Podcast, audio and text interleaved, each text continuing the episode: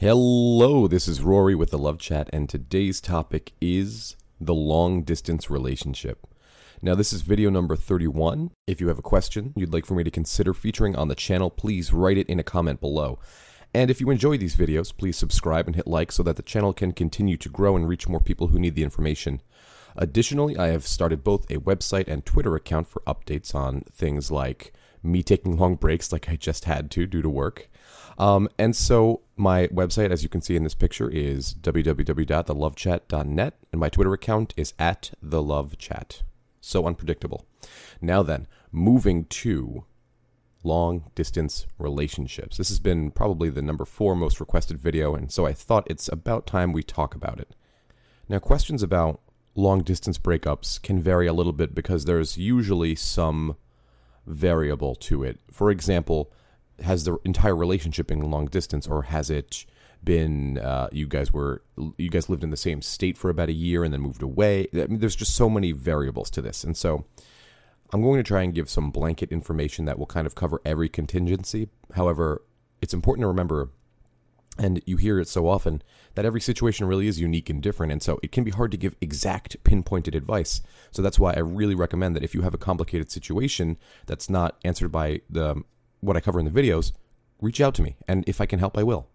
So, when somebody breaks up with you via long distance, the first place we usually go to is desperation. Now, you might think, uh, well, duh, it's a breakup. Of course, we're going to desperation. Of course, we want them back. But in a long distance relationship, it can feel a lot worse because they're not down the street. You can't just go see them, you can't just go talk to them. In fact, getting a hold of them really, at that point, becomes impossible if they don't want to talk to you. But you have to remember that dating and love and relationships is a game of validation. We come together because, yeah, we like the person that we're with and we think that they're attractive, but they validate us in a way that regular, everyday people don't. And so, if somebody's broken up with you long distance, they haven't been feeling validated by you and they haven't been feeling your presence, which of course is hard to do because you don't live near them and it's a situation of life. There's not too much that we can do about the distance other than moving near this person. However, by the time they are ready to break up with you, suggesting that you will move near them will just make you look very weak in their eyes. And so that is not something that I recommend. It won't work. And if it does work, it will only work for a very short amount of time. It shows them that they can walk all over you and you will just let it happen. You'll let it go. So, if you have gone through a long distance breakup, please do not suggest that you move closer. Don't suggest that they move closer. You have to understand that the breakup itself wasn't caused just by the distance. The distance didn't help, and we can't make light of it, nor can we ignore it, but that's not the only reason that it's happening. And so, the big thing to remember here is that you need to maintain your pride you need to maintain your self respect because that's the only way that this person's going to second guess themselves. Honestly, guys, whether we like it or not, breakups and relationships and those types of things, getting somebody back, wanting them to crave us again, it's all a matter of the mind. It's all a matter of them realizing that they were enabled to feel a certain way with our presence. You have to remember, and this quote is from Coach Corey Wayne, this is not my quote, that attraction is handled by Mother Nature. And when I heard him say that, that was extremely profound. We don't get to choose who we're attracted to. You look at somebody, and either you like them and you think that they're cute or attractive or beautiful or hot or whatever term you want to use, or they're not. From there, it's their personality, their humor, their charm. That's what further attracts you. But it's impossible. It's completely possible, rather, to look at somebody, not like them, and still be attracted to them physically. And so when somebody has left you long distance and you're afraid that you're going to have no chance to get them back because you're never going to see them, you have to remember that when they interacted with you, you allowed them, you enabled them to feel a certain way. It allowed them to feel connected with somebody and attracted to somebody. It depends on things like did you guys argue a lot? Was it a downhill, quick breakup, or did it happen instantly? The other side of this is yes, you did enable them to feel good. You released those good chemicals, the oxytocin, the dopamine, the adrenaline. But at the same time, human beings are a tribal culture. We thrive socially. If we cut ourselves off from social interactions too much, we begin to feel depressed, we begin to feel lonely, all those types of things. And so, if this person you were dating was never able to see you, then of course, after some time, there's going to be degradation in the relationship, in the strength of the relationship. Now, of course, this is strengthened or weakened by the fact of have you ever met this person? Do you spend a lot of time with this person in person? Um, have you ever had sex with this person? Because, of course, we know that sex is a bonding action, it makes you feel closer to the other person. Um, the other types of things I really want you guys to think about is how long has this been going on?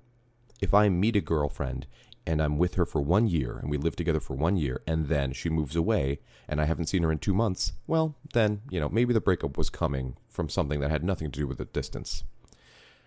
However, if you guys had met online and never seen each other, well, of course, this person's going to lose interest eventually.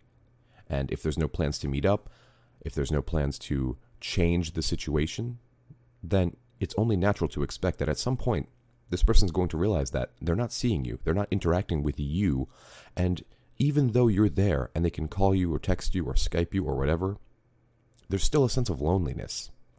Because human beings, we crave that contact, that connection, touching someone else's skin and feeling like they're there for us. A hug, a kiss, intercourse, anything like that makes us feel connected with another person. And this is part of relationships, whether we want it to be or not. So, now what should we do? When we're going through a long distance breakup? Well, the first thing is, like I always recommend, you need to tell this person that you're not cool with the situation they're putting you in, because this is the first stand against what they're trying to force onto you. You're not going to be compliant. You're going to say, you know what, I really am not good with the situation that you're trying to place me in. I don't want to be your friend. I don't want this situation. I don't want to break up. So it lays that seed in their mind that they're the ones that are giving up. They're the ones that aren't willing to try and fix whatever needs to be fixed. Okay? So you tell them, I'm sorry, you know, that's not the way I feel. I don't want to just be friends or I don't I can't just be um, cordial with you. It's not something that I want. You know, you've been my friend, my lover, and so I can't see you as any other way. And then you tell them that age old phrase I'm sure you've heard a thousand times on the internet. If you change your mind, give me a call. Because it tells them that the next time that they contact you, it is understood that they have changed their mind about the situation, right? You backed off, you worked on yourself, you did what you needed to do, the personal work, because ultimately that's what's going to make you feel better. That's what's going to reattract them. That's what's going to reattract somebody better. And it shows them that you do have the strength to stand on your own two feet. Yes, it's going to suck for a while. In other news, water is wet. But as soon as you turn away, work on yourself, remove the attention that you've been giving them, you're going to watch something really cool happen. Is that they're going to start to miss you and the validation that you gave them. Everybody on earth has these inner fears, these voices telling us that we're not enough in some way or the other. For some people, it's weight. For other people, it's skill level or talent or uh, ability to do their job or whatever. For everybody, it's different. But the point is, we seek validation through others. But when you're really good with yourself, when you're just fine, and you don't need that validation from somebody who is not you, it's miraculous how suddenly this game gets easier. Suddenly you're willing to put up with less because you don't need that validation from this person. It really is true that when you are good with yourself and the other person is good with their self, you come together and you share the fact that both of you do not need validation from one another. You have this big, beautiful relationship that lasts forever because it's two equals coming together. Not one person who needs a little validation and the other person who needs a little validation, and it's this constant power battle. The second you start screwing up, they don't want you. The second they start screwing up, you're kind of turned off by them. Well, we can break the cycle by just being good with ourselves, and that's why I say work on yourself in every way that it needs to be. That's all I had for today. If you found my video helpful, I'd be very grateful if you'd subscribe and hit like. Please leave a comment below and tell me what topics you'd like covered in the future.